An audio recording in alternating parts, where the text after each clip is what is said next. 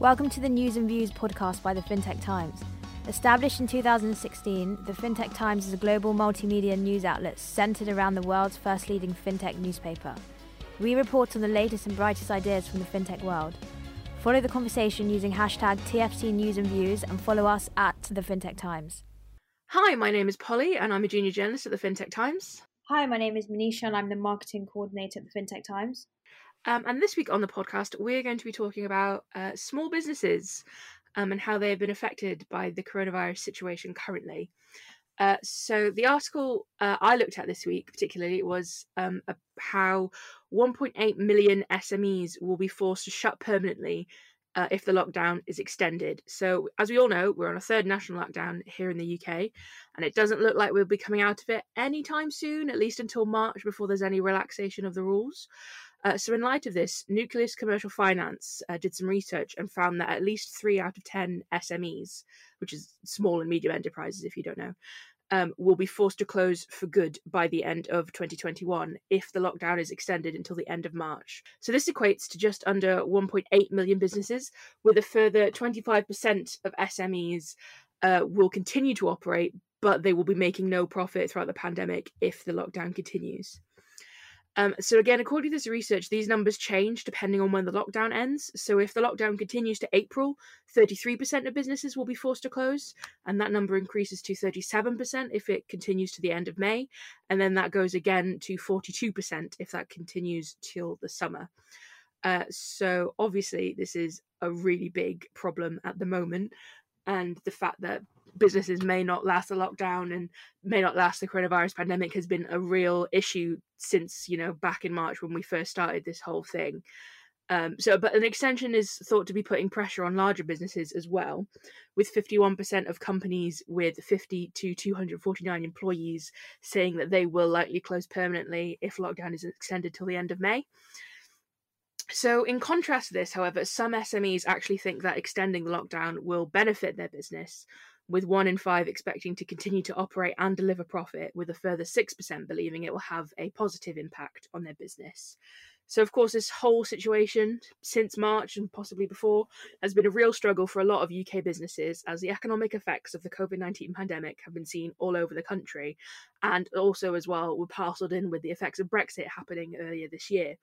So lots of SMEs have been forced to close due to the lockdowns, looking at hospitality and the retail sector, or they've had to operate differently due to social distancing restrictions, for example, offering online shopping or delivery services rather than in person shopping. Uh, so, one thing that's been highlighted several times is the need for extra support for these businesses. Uh, so, there are several support schemes in place at the moment currently from the government, such as the Coronavirus Business Interruption Loan Scheme or the Bounce Back Loans um, and as well as uh, small businesses are able to take advantage of the furlough scheme that that is expected to end at the end of april. That there are some discussions as to whether it will be extended at least people are wanting it to be. Whether that will happen remains to be seen uh, so these systems of support are changing all the time and even banks and other businesses are offering their own support systems to smes in need um, and one thing I just wanted to highlight particularly that's changed recently is the bounce back loans.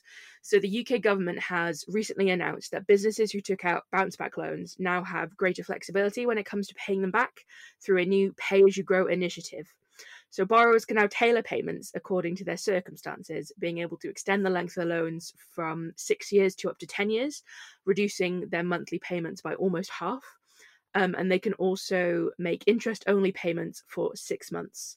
So these new options will be available to the over 1.4 million businesses that took out a total of almost 45 billion collectively through the scheme.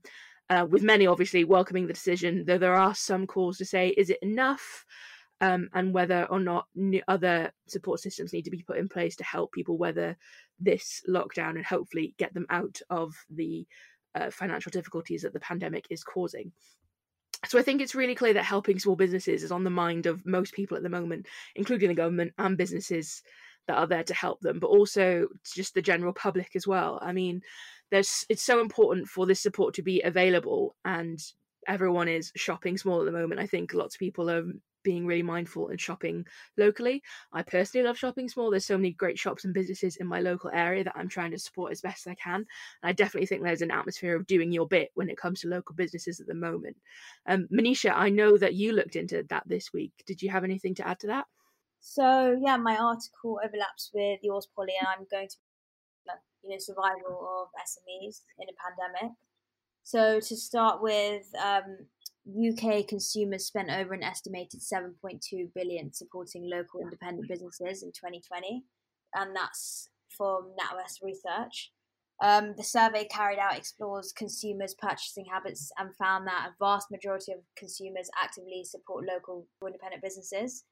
Um, the types of local independent businesses Brits have spent money on in the last year are grocery stores, corner shops, pharmacies, restaurants, um, butchers. As you can see, they're they're typically all businesses that provide essential services, and you know a new local customer base has been created because of this pandemic. However, when looking at reports it is said that 45% of people have reported that the reason for their shift to local expenditure was due to the pandemic restricting their movement.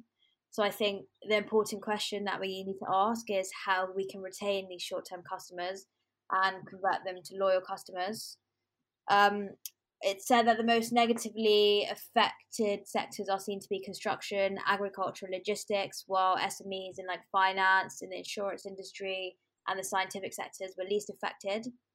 Um, I think the pandemic has taught SME business owners that if they're providing an essential service, they need to be able to accommodate for that service no matter what the circumstances are.